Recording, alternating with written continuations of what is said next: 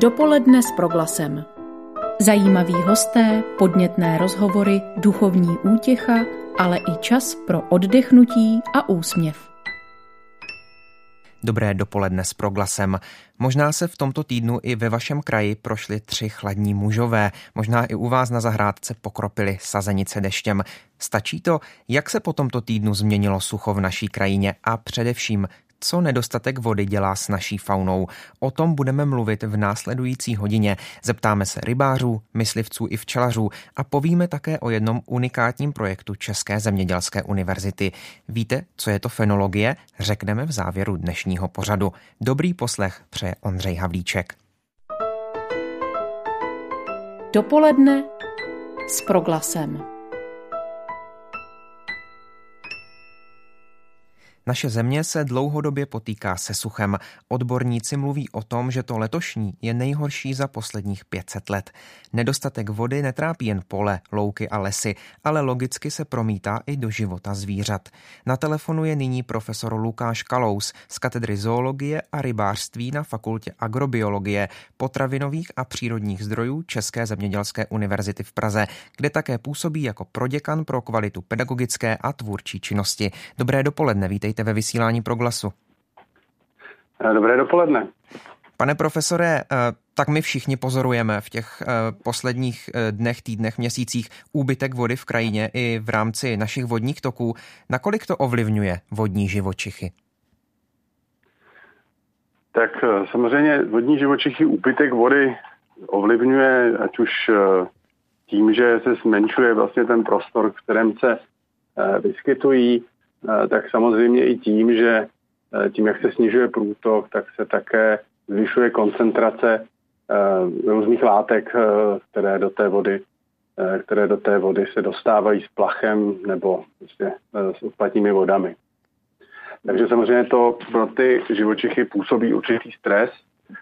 Těch věcí je více. Samozřejmě tím, že se voda nadržuje pro nějaké menší vodní elektrárny, tak může docházet až k vysychání v podstatě eh, některých menších, menších toků hm, po proudu. Eh, takže samozřejmě ten problém, ten problém sucho pro vodní organismy, jak už samozřejmě vyplývá z toho, že jsou vodní, tak může způsobovat velké problémy. A mění se nějak zastoupení jednotlivých živočišných druhů ve vodě? Má změna množství vody dopad na to, s jakými druhy se budeme eh, ve vodě potkávat nadále? Eh, samozřejmě ten proces je, ehm, řekněme, dlouhodobý. To znamená, ehm, ty změny asi neuvidíme eh, rychle, to se týká jaksi druhů, které, které jsme jako v České republice e, ve vodách zvyklí. Už jenom proto, že spousta těch druhů um, už díky působení vlastně, díky antropogenickému tlaku jako vymizelo. A to, co určitě pozorujeme, tak je um, jako ohřívání, které samozřejmě z té vody, vůbec e, prostředí, které samozřejmě pomáhá různým druhům, které eh, se běžně vyskytovaly většinou na jich eh, od České republiky, tak eh, přichází a samozřejmě přichází i mnohé druhy z jiných částí světa. Takže některé druhy mizí, protože se hm, ten jejich prostor, to, čemu říkáme ekologická nika, vlastně prostor životní, tak, tak, tak mizí. Na druhou stranu no, se nové druhy e, do České republiky dostávají, kterým, kterým právě třeba e, ta změna vyhovuje. Když se zeptám jako like, um, mohl, můžu jako obyčejný člověk, e, neznalec v oblasti biologie a vodních živočichů, pozorovat nějaké nové druhy v našich vodních tocích, nebo jsou to spíš třeba drobní živočichové a já to ani nerozpoznám? Tak je to takhle. Ano, většinou jsou to ty drobní živočichové, protože těch velkých je no, jakoby obecně méně. A, mm, a pozorovat to mohou rybáři, nakonec to pozorují. My se zabýváme i takovým monitoringem vlastně toho, co, co rybáři chytají, takže máme přehled někdy až kuriózní v podstatě o tom, které ryby se mohou ve vodách v Česku vyskytnout. Rybáři, když chytí nějakou rybu, tak se s ní často vyfotí takže, a pochlubí, takže se dostávají tyto fotografie na internet a my můžeme sledovat výskyt některých druhů, který je neočekávaný.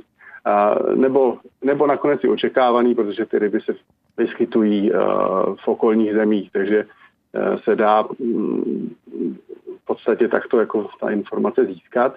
Takže prvním, kdo eh, objeví obvykle nějaký nový druh, tak jsou rybáři. Jsou to kolikrát, eh, řekněme, vědečtí pracovníci nebo eh, pracovníci, kteří mají na starosti management těch volných vod, ale jsou to lidé, kteří se kolem té vody pohybují v největším počtu a to jsou tedy rekreační rybáři.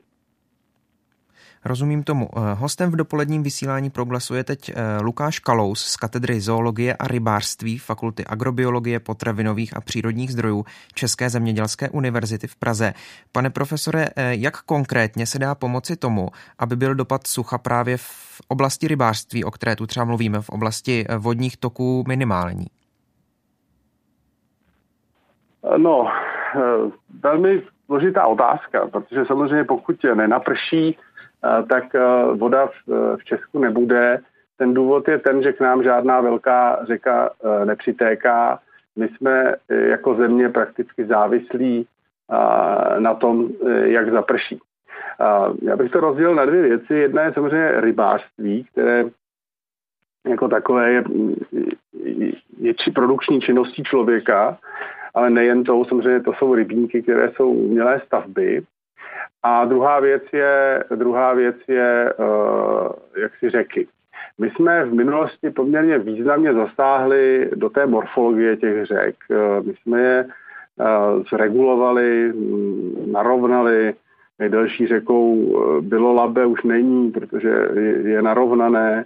A samozřejmě ta voda, pokud naprší a rychle odteče, tak eh, po nějaké době, kdy eh, neprší, tak samozřejmě nezůstává v té krajině. To znamená, určitě eh, velkým pomocníkem je jakoby přirozená struktura toho říčního koryta, celé té říční nivy. Takže to je ale samozřejmě věc, která je velmi komplikovaná v tom radikálním pohledu, by samozřejmě narovnání řek, respektive jako zpětné zpětné zmeandrování řek bylo optimální, zdržení vody v krajině je významným faktorem, který pomáhá vlastně mm, jak si zmírnit tu, tu rychlou vlnu té vody, která by protekla tou krajinou na to, aby zůstala v té krajině delší dobu a do toho dalšího deště.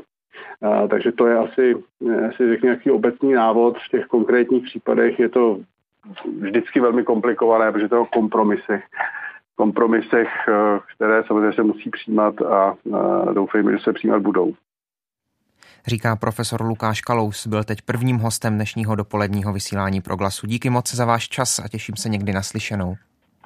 Děkuji, nashledanou. A my na zmíněné univerzitě zůstaneme ještě chvíli. A proč? Česká zemědělská univerzita v Praze oslaví v příštím roce již 115. výročí od svého založení. Vychovává odborníky, kteří působí nejen v našem zemědělství nebo lesnictví. A za chvíli vám řekneme, jak konkrétně hodlá pomoci v této chvíli s problémy sucha, o kterém dnes v souvislosti se zvířaty mluvíme v dopoledni s proglasem.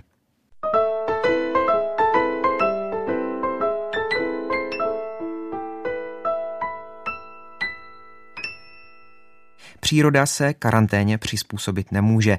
Česká zemědělská univerzita se proto spojila s Ministerstvem zemědělství a dalšími oborovými vysokými školami. Společně vyzvali studenty, aby se zapojili do prací v zemědělském, potravinářském a lesnickém sektoru. Světlo světa tak spatřil projekt Univerzity pomáhají zemědělcům a lesníkům, který propojuje právě zemědělce, lesníky a studenty. O tomto projektu si teď budu povídat s tiskovou mluvčí České zemědělské univerzity Karlou Mráčkovou. Vítejte v pořadu dopoledne s proglasem. Děkuji, dobré dopoledne. Paní Mráčková, vy vyzýváte studenty, aby nabídli svou sílu a vypomohli tam, kde je potřeba. Ve kterých oborech je tedy největší poptávka? Tak nejčastější nabídky se týkají chmele. Pracovní síly jsou ale třeba i na sklizeň ovoce a zeleniny nebo například v oblasti potravinářství. Na druhé straně, co se týká poptávky, tak poptávka po, po brigádách kromě chmele je i do lesu. Lidé chtějí sázet stromky. Z mnoha důvodů jim tato činnost blízká. Objevují se ale také nabídky pomoci zemědělcům do různých společností z oblasti výzkumu, obecní zprávy, prodeje a dalších služeb, výrobce hnojiv, pivovary, také Unie pracovníků zemědělství a podobně. Pokud se nepletu, tak eh, existuje také společný portál univerzit, který propojuje ty, kdo nabízejí práci s dětmi. Eh, jak vypadá ten portál? Můžete ho představit? Tak eh, ten portál eh, vznikl, nebo respektive vznikl na základě výzvy Ministerstva zemědělství právě jako reakce na nedostatek pracovních sil. Ta výzva Ministerstva zemědělství studenti pomozte zemědělcům eh, vznikl v březnu. No a právě vyzýváme takto studenty, aby pomáhli v zemědělství a lesnictví v důsledku probíhající pandemie s onemocněním COVID-19, kdy je momentálně nedostatek pracovních sil. No a tuto výzvu sformulovalo Ministerstvo zemědělství spolu s Českou zemědělskou univerzitou v Praze, Mendelovou univerzitou v Brně a Jihočeskou univerzitou v Českých Budějovicích. A teď se dostáváme k tomu portálu, kdy ČZU k tomuto účelu, tedy k pomoci zajištění pracovníků zemědělství, využívá portál Agropráce, který do doby koronavirové nabízel brigády našim studentům a nyní na základě této výzvy Ministerstva spojených univerzit dostal portál širší smysl a využití a nabízí studentům, ale i široké veřejnosti řadu zajímavých pracovních pozic. Můžete prozradit, kolik studentů se už zapojilo, z jakých oborů, kde konkrétně pomáhají? Tak za Českou zemědělskou univerzitu se zapojilo až 200 studentů, teď aktuálně je to zhruba 150. Pomáhají v rostlinné i živočišné výrobě. No a jeden takový příklad za všechny jsou sestry Aneta a Zuzana Pilsovy, které se přihlásily na ovčí farmu v Jižních Čechách, konkrétně v Novohradských horách, kdy farmář pan inženýr Vejčík přišel o sezónní pracovníky a studentky se tam starali o novorozená jehňata, vážili je, označovali je, dohlíželi na krmení, vedli evidenci. Své zkušenosti nám popsali, pobyt na farmě byl pro ně velmi přínosný, taková praxe pro ně prý byla neocenitelná. Studentkám dala hodně vědomostí a zkušeností především z oblasti ekologie, ale i například hlediska legislativy. Jako student se nemůžu nezeptat, zapoj, započítává se zapojeným dobrovolníkům z řad studentů jejich práce do eh, povinné odborné praxe. Mají případně studenti nějaké další úlevy? Tak samozřejmě o to bychom nemohli studenty ošidit. Někteří se díky brigádě zároveň splnili konkrétní úkoly ze školy, takže k té vaší otázce ano, pochopitelně dobrovolníkům se jejich práce do povinné odborné praxe započítává.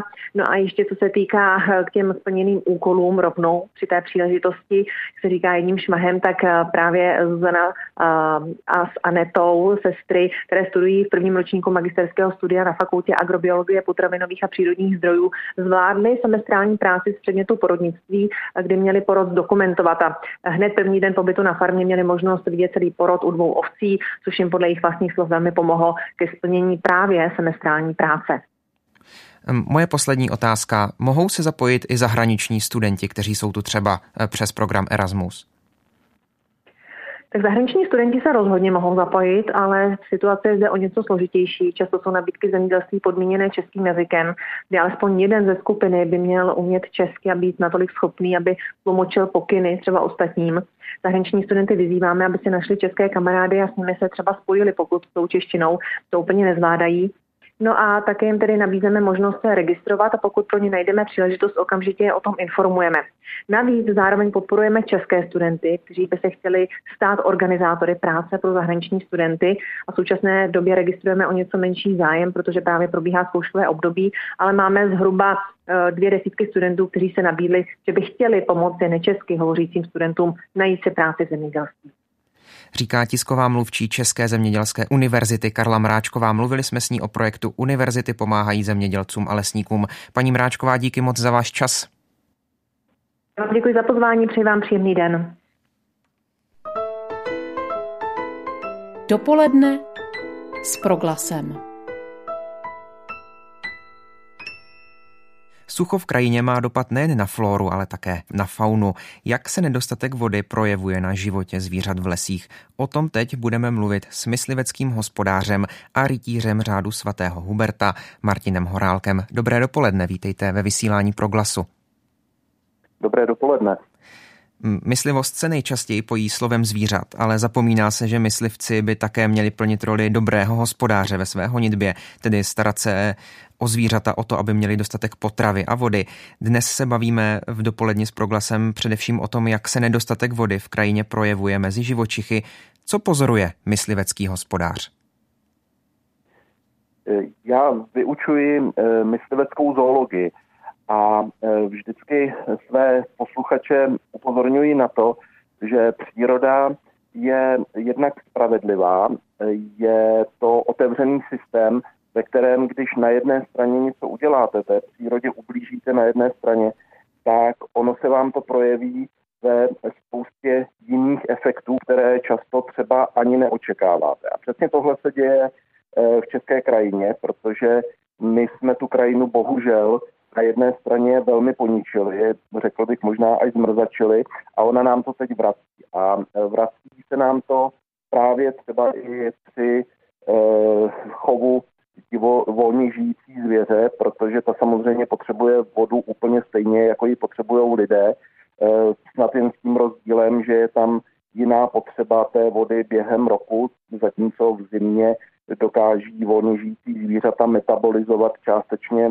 vodu z tukových tkání, tak například na jaře, kdy probíhá rychlý nárůst plodu v těle matky a e, kdy probíhá laktace, tak je naopak potřeba té vody extrémní. Takže ta zvířata trpí suchem úplně stejně jako lidé a má to vlastně úplně stejné důsledky jako pro lidi.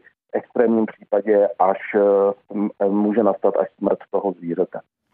To znamená, že už teď třeba vidíte, že se snižují počty zvířat v důsledku nedostatku vody. Je to spíš tak, že vidíme jasně, že zvířata a zvěř se nám vyskytuje ve volné krajině tam, kde ta voda je, kde k ní má přístup.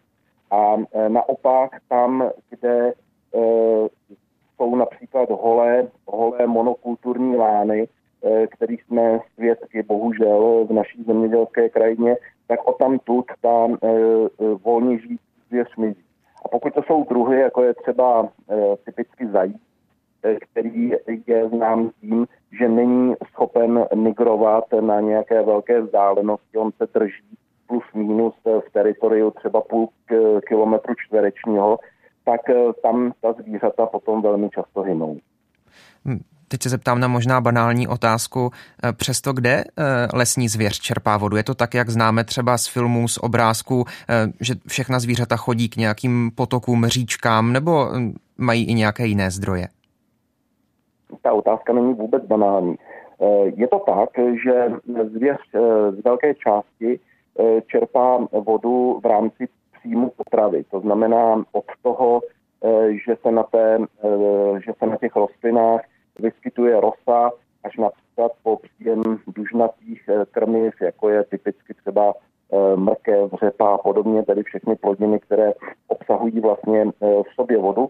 Ale ano, zvěř chodí přijímat vodu i v té kapalné formě, takže ji často můžeme vidět, jak pije přímo buď nějakých vodních toků a nebo z napajedel, které myslivci pro tyto případy zvěři připravují.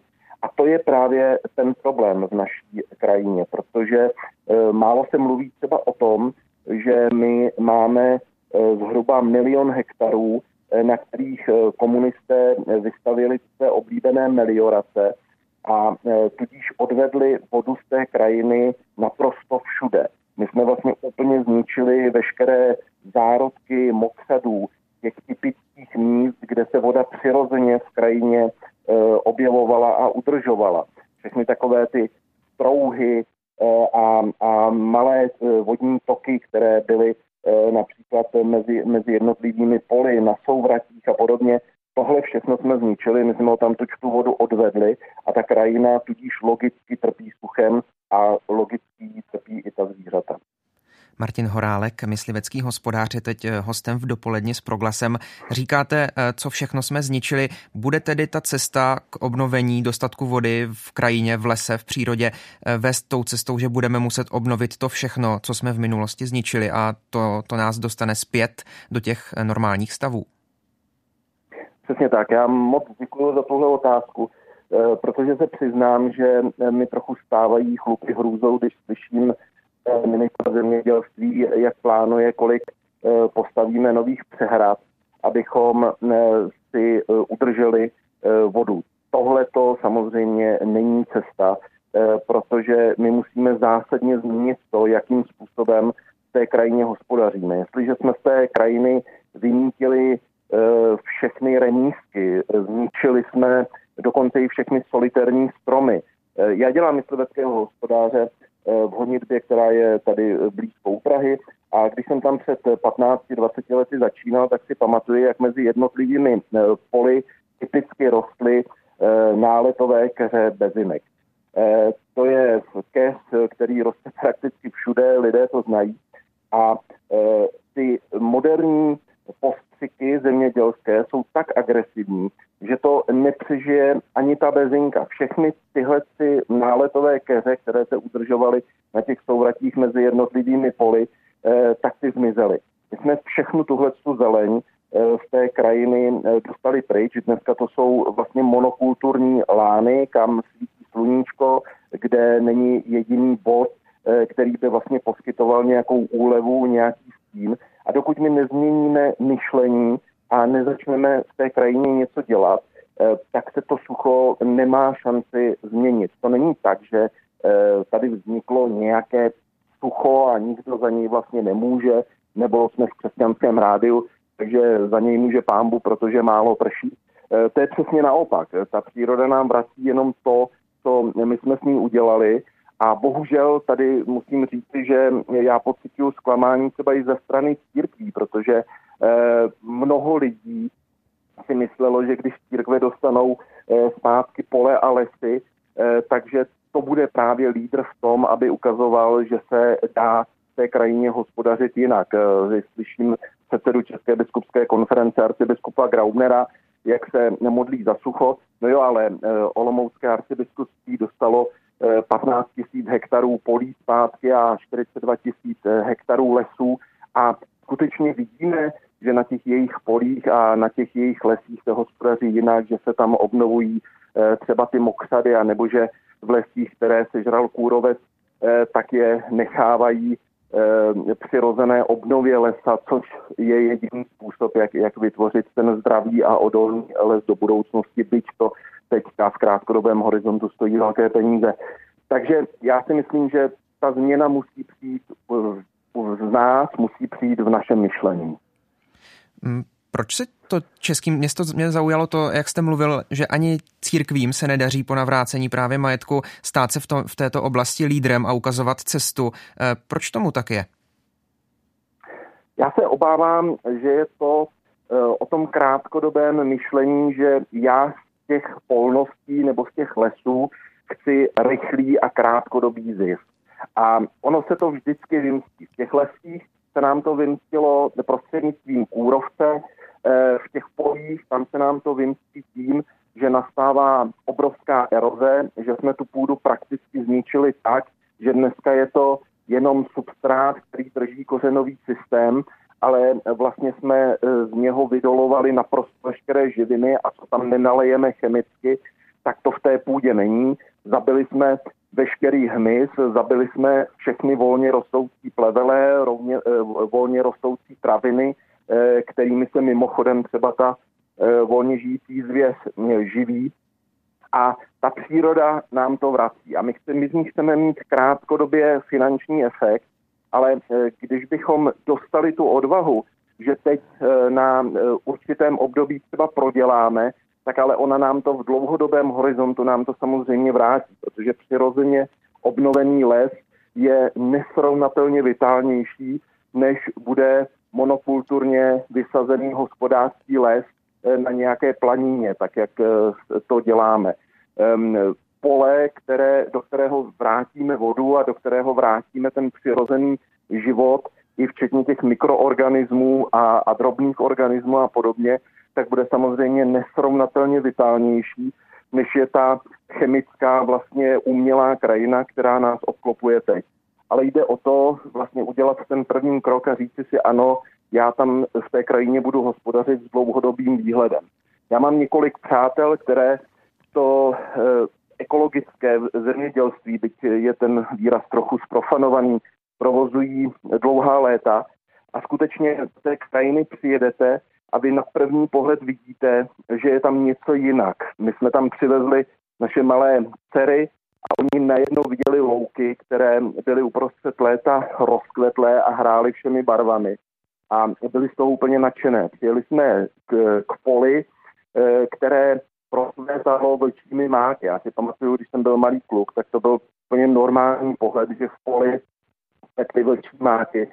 Zkuste dneska na poli najít vlčí máky nebo chrpy třeba. Eh, ta krajina se strašně rapidně změnila a my si to často bohužel ani neuvědomujeme. Říká myslivecký hospodář Martin Horálek, díky za váš čas a, a za slova. Mějte se hezky naslyšenou. Mějte se moc hezky naslyšenou.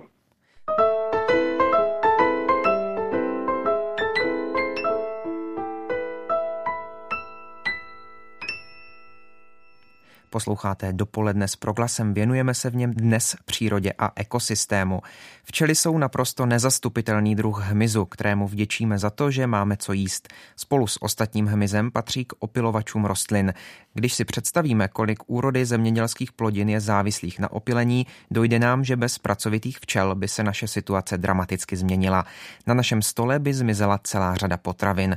Už vědec Albert Einstein přišel s teorií, že pokud vyhynou včely, lidstvo je přežije jen o čtyři roky. Přesto včely a dalších, další hmyzí druhy ubývají. Jakou budoucnost má české včelařství? Na to se ptáme Jarmily Machové, předsedkyně Českého svazu včelařů. Dobré dopoledne. Eh, dobré dopoledne. Paní Machová. No, eh, tak, ano. Eh, eh, dovolte první otázku. Eh, v rámci Evropské unie jsme co do počtu včelařů na třetím místě. Zdá se, že včelařství má u nás budoucnost. Je tomu skutečně tak? Ano, určitě je tomu tak. Myslím si, že české včelařství, ať je krize ve včelařství, je v celém světě. To můžete slyšet z médií, jak ubývají včely v Americe a, a i v Evropské unii, ale my na tom zase tak špatně nejsme jako české včelařství. Eh, je pravda, že jsme tak asi na třetím, čtvrtém místě v Evropské unii co do počtu eh, členů. I, i co do zavčelení eh, naší republiky jsme tak na tom třetím místě, takže u nás máme včelstev, si myslím, na ty současné podmínky, které nám příroda a zemědělství dává dostatek. Teď asi ta klíčová... Jestli můžu říct nějaké, mm-hmm. nějaká čísla, Určitě. tak Česká republika má v současné době 59 tisíc včelařů, chovatelů, ale třeba v roce 2008 jsme měli jenom 45 tisíc, takže vidíte, že jsme, eh, že narůstáme, že nám členové přibývají a že tady si myslím, že nemusíme mít strachu o české včelařství. Hmm, čím je ten nárůst od roku 2008 hmm, nebo obecně v posledních letech zajištěný? Proč eh, včelařství získává na popularitě? No, tak eh, vidí v tom eh, lidé trošku únik eh, z toho všedního života a z toho přetechnizování a je to takový návrat k přírodě. Ta včela přece jenom je to hmyz, který si moc neochočíte, musíte se spíš přizpůsobovat jemu, než on vám. Takže v tom hledají takový ten volný čas, který bude smysluplně naplněný. Takže máme i víc mládeže, dětí, pardon, přibývají nám mladí, takže my jsme celkem eh, spokojení v tom vývoji. Jak eh, to včelaření ovlivňuje sucho, které už po několikáté za sebou prožíváme? Může to mít likvidační charakter do budoucna? No je to jeden z faktorů, který určitě nepřispívá včelám, včelařství, protože když máte sucho, tak není vláha, e, rostliny kvetou méně, některé nevykvetou vůbec. Nektar je zaschlý, včely nemají co nosit a samozřejmě ta snužka potom se na tom odráží. Takže sucho samozřejmě vůbec nepřispívá k tomu, aby, aby to včelařství se rozvíjelo. Zároveň mě zajímá, eh, jaký vliv má vlastně na potravu včel skladba zdejší krajiny, protože eh, ta se za několik desetiletí posledních měnila dost rychlým tempem. Ano, to máte pravdu. Eh, příroda je úplně jiná, než bývala před nějakými 30 lety. A e, bohužel se to odráží právě i, i na těch včelách, protože včely e, nejenom, že sbírají nektar, ale potřebují ke svému životu pil a pil to je vlastně výživa. A jestliže nemají pestrý ten pil, mají třeba jenom e, jednostranný, když máte všude kolem třeba pole řepky nebo i, jiných plodin a nemají možnost, nemají v doletu nějakou snůžku výraznou, jiné, jiné rostliny, takže to je taková monodieta ta určitě nepřispívá. Ani člověku nepřispívá, když by měl jíst vajíčka, potřebuje taky pestrou stravu ke svému životu. Takže tohle ovlivňuje ten život těch včel v tom, že potom samozřejmě ta podvýživa se tady eh, vyskytuje, eh, ta obrany schopnost eh, a pak se rozvíjejí i ty nemoci, které nás trápí. Takže určitě má to velký vliv. Ta uživnost krajiny vůbec, aby se ty včely uživily, jo, z toho, co ta republika nabízí, co ty porosty dávají, tak eh, se nám rapidně snižuje. Když bych řekla zase příklad, tak v roce 1990 jsme zazimovali v České republice něco přes 800 tisíc čelstev a uživili se. No, byla tady ta snůžka, bylo tady co, eh, eh, co zpracovávat. Ale bohužel dneska máme něco pár tisíc do 650 tisíc včelstev zazimováno v minulém roce a už jsou tady v některých oblastech problémy, aby se ty včely uživily. Vy jste nedávno, a tím přejdu k trochu eh, dalšímu tématu, vy jste nedávno na vašich stránkách Českého svazu včelařů eh, zveřejnili zprávu, že se na naše území blíží obávaná sršeň a získá. Eh, jaká může napáchat škody tato právě? No stršeň azijská, to je vlastně nepůvodní invazivní druh, který se dostal do Evropy, e, do Francie asi před 15 lety s zásilkou bonzají na lodi a eh, rozšířil se, ohromným tempem se šíří po celé Evropě, v současné době v Německu. A je to stršeň, která, eh, na kterou naše včely nejsou zvyklé, neznají, prostě sem nepatří jo, tato, tento hmyz, tudíž se mu neumějí bránit a e, jsou schopní pár jedinců zlikvidovat celý, celý, včel, celý včelstvo, jo, celý úl. Takže je to ohromná hrozba. Zatím v České republice není a e, ty země, kde už je, tak e, se snaží se nějakým způsobem bránit, ale moc to, moc to nezabírá. Likvidace těch hnízd, vyhledávání hnízd, pálení, nějaké lákací e, pasti, aby se tam nalákala, nalákali e, teda samičky, e, tak e, sice nějak, nějaké výsledky to má, ale nejsou velké. Takže je to, problém. E, ta včela potřebuje za tisíce miliony let, aby, aby našla nějakou zbraň proti takovému predátoru a to bohužel naše včely tohle to neumí. No na proglas. Rozum. Nedá se ani nějak připravit na to, je to hmyz. Jo? Všichni se mě ptají, jak se připravujete na to, až přijde k nám ta, ta sršeň. Těžko se na něco takového připravit, protože je to hmyz a to prostě ty, stanice, ty, ty hranice nezavřete.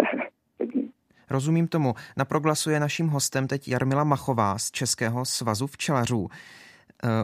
My už se pár let setkáváme s trendem včelaření ve městech. Úly se umistují třeba na střechy. Odborníci se shodují, že včely v městských aglomeracích mají pestrou nabídku stravy ze zahrádek a parků. Eh, je to podle vás jedna z cest, jak pomoci ekosystému, nebo je to spíš kapka v moři? Je to spíš takový módní trend, jo, není to nic, co by ten ekosystém nějakým způsobem nějak eh, zlepšilo, zlepšilo. Eh, je to je to pro některé instituce, které si nechali na, na střechy hotelů nebo e, nějakých úřadů dát e, včely, tak je to takový i PR. Je pravda, že ta snůžka třeba v Praze je nádherná. Tady máte akáty, lípy, e, petřín zarostlej, parky, jak jste říkal, úžasná snůžka, nejsou tu pesticidy, neošetřuje se tady, takže ty včely jsou eh, v pohodě eh, a spokojené, takže já si právě myslím, že v Praze by chtěl včelařit každý, jak se říká o Budějovicích, kdyby se chtělo každému bydlet. A e, takže ano, pro včely je to, je to super a med je výborný. Městský med je skutečně lahodný a výborný.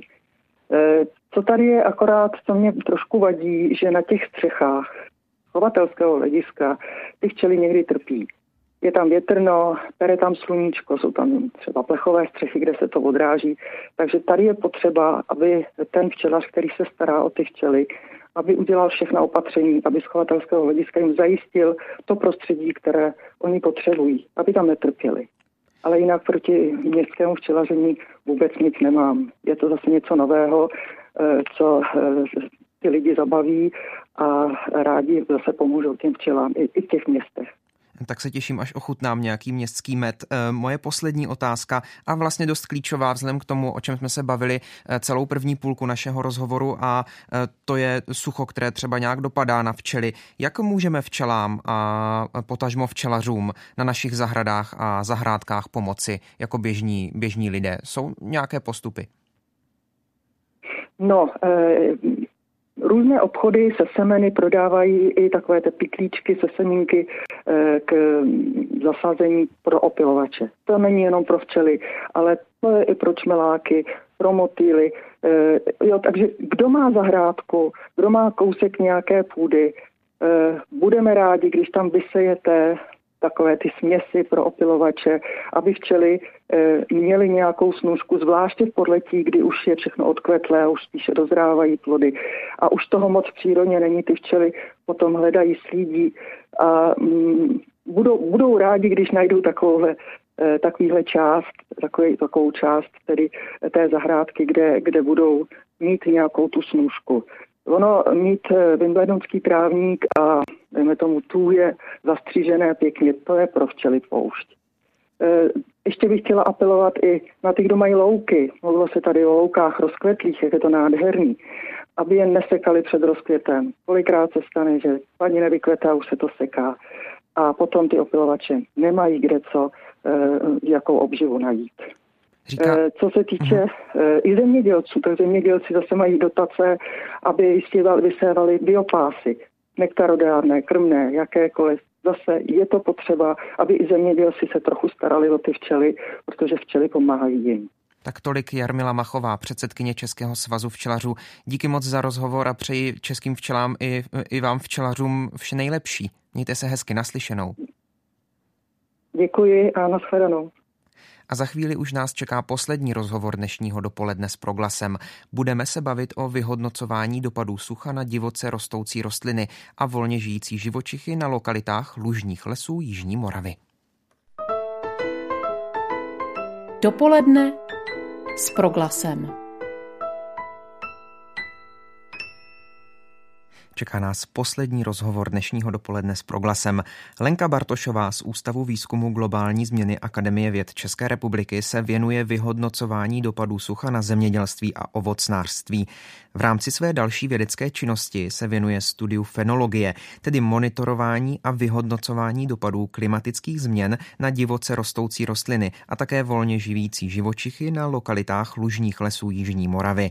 Zároveň zodpovídá za provoz webového portálu fenofáze.cz, který se monitoringu nástupů fenologických fází věnuje plošně v průběhu celého vegetačního období. Úzce spolupracuje s farmáři a zástupci zemědělské praxe. Paní Bartošová, dobré dopoledne. Dobrý den. Jak už v úvodu zaznělo, tak vy dlouhodobě sledujete Jižní Moravu. Jaká je tam nyní situace v souvislosti se suchem? Tak Jižní Morava trpí suchem dlouhodobě a to rok bohužel není výjimkou. My na našem portálu intersucho.cz monitorujeme už od konce března výjimečné a místy je to až extrémní sucho, a to jak v povrchové, tak i v hlubší vrstvě půdy do jednoho metru ty srážky, které přišly včera a očekáváme ještě dnes nebo zítra, samozřejmě situaci pomůžou, ale bohužel ne nějak výrazně. Když se podíváme na předpověď, tak to ukazuje, že půda by v dalších dnech měla i nadále trpět nedostatkem váhy. Tak já jsem se právě podle uh in, podle portálu Intersucho orientoval a zjistil jsem eh, podle informací, které tam máte, že do deseti dnů by se měla mm, vlastně ta situace navrátit do, do toho stavu před těmito dešti. Tak uh, to je opravdu takové množství deště, které jsme tedy aspoň tady v Brně zažili, eh, tak málo. Kolik, jak dlouho by třeba muselo pršet, abychom se dostali na nějakou únosnou hranici? Ono je vlastně, ten současný stav je vlastně způsoben tím, že jsme měli velice mírnou zimu. Nebyl téměř žádný sníh, takže ten půdní profil se nedoplnil. Během předcházejících měsíců nebo týdnů byly také na mnoha místech srážky téměř nulové nebo velice minimální. Takže eh, ty deště, které přišly v posledních dnech, prostě nebyly dostatečné. Aby jsme se dostali do nějakou rozumnou úroveň, není úplně jednoduché jednoznačně říct, ale musely by to být opravdu srážky řádově v několika dnech měli více i týdnech. Tak od deště eh, pojďme eh, dál, ale samozřejmě stále v jeho souvislosti. Zemědělské půdě často hrozí poškození větrnou erozí, což je doprovodný efekt zvyšujícího se sucha. Jak velký je to problém? Mm-hmm. Eroze je poměrně výrazný problém. V podstatě můžeme říct, že eroze je problém číslo jedna v České republice pro, pro naše půdy. Nejedná se pouze o vámi zmiňovanou větrnou erozi, ale významným problémem je také vodní eroze.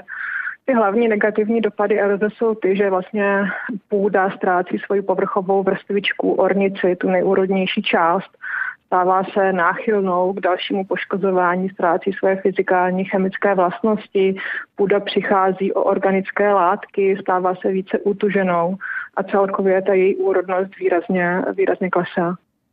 Tak teď eh, pojďme k, vaši, k vašemu oboru. Fenologie je vědní disciplína, která se zabývá studiem časového průběhu periodicky se opakujících životních projevů, takzvaných fenologických fází, rostlin a živočichů v závislosti na podmínkách vnějšího prostředí.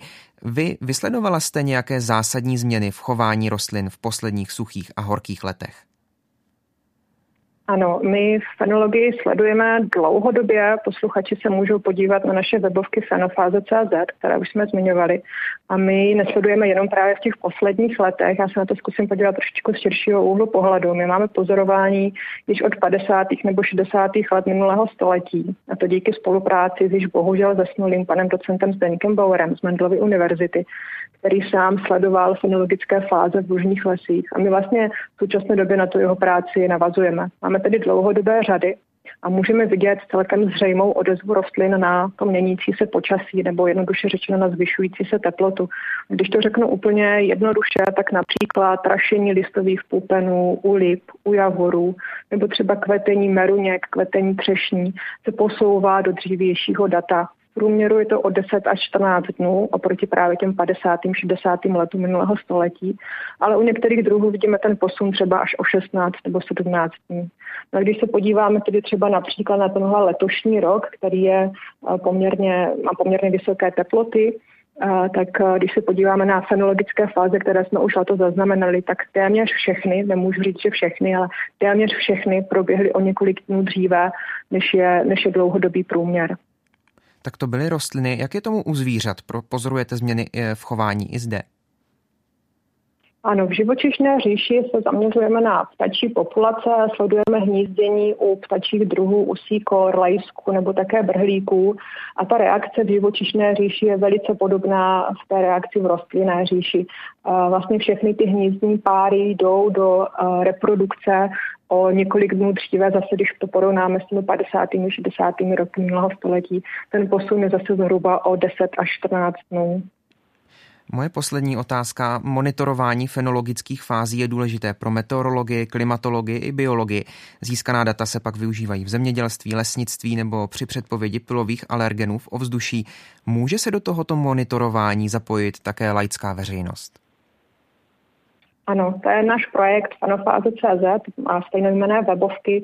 My k tomuto monitorování zveme širokou veřejnost. S dobrovolníky spolupracujeme od loňského roku a v současné době fenologické fáze monitorují asi desítky dobrovolníků. Na těch zmiňovaných webovkách se může zaregistrovat skutečně každý, kdo se do této práce chce zapojit nebo koho jednoduše řečeno zajímá příroda a rád i kolem sebe sleduje. My monitorujeme základní druhy stromů, které jsou dobře rozpoznatelné, například lípy, javory, ale třeba také třešně ptačí nebo také polní plodiny. Sanofáze, které sledujeme, jsou poměrně jednoduché na poznání a zároveň jsou na webu veškeré informace a jsme dobrovolníkům k dispozici za radami a z návody, aby ta jejich práce byla pro nás smysluplná a zároveň, aby je to samotné bavilo říká Lenka Bartošová z Ústavu výzkumu globální změny Akademie věd České republiky. Díky moc za váš čas pro vysílání proglasu a těším se někdy příště naslyšenou. Moc děkuji za pozvání a zdravím vás i posluchače. A to je z dnešního dopoledního pořadu proglasu vše. Někdy příště se těším s vámi naslyšenou. Dopoledne s proglasem. Každý všední den mezi devátou a desátou. Jsme v tom s vámi už 25 let.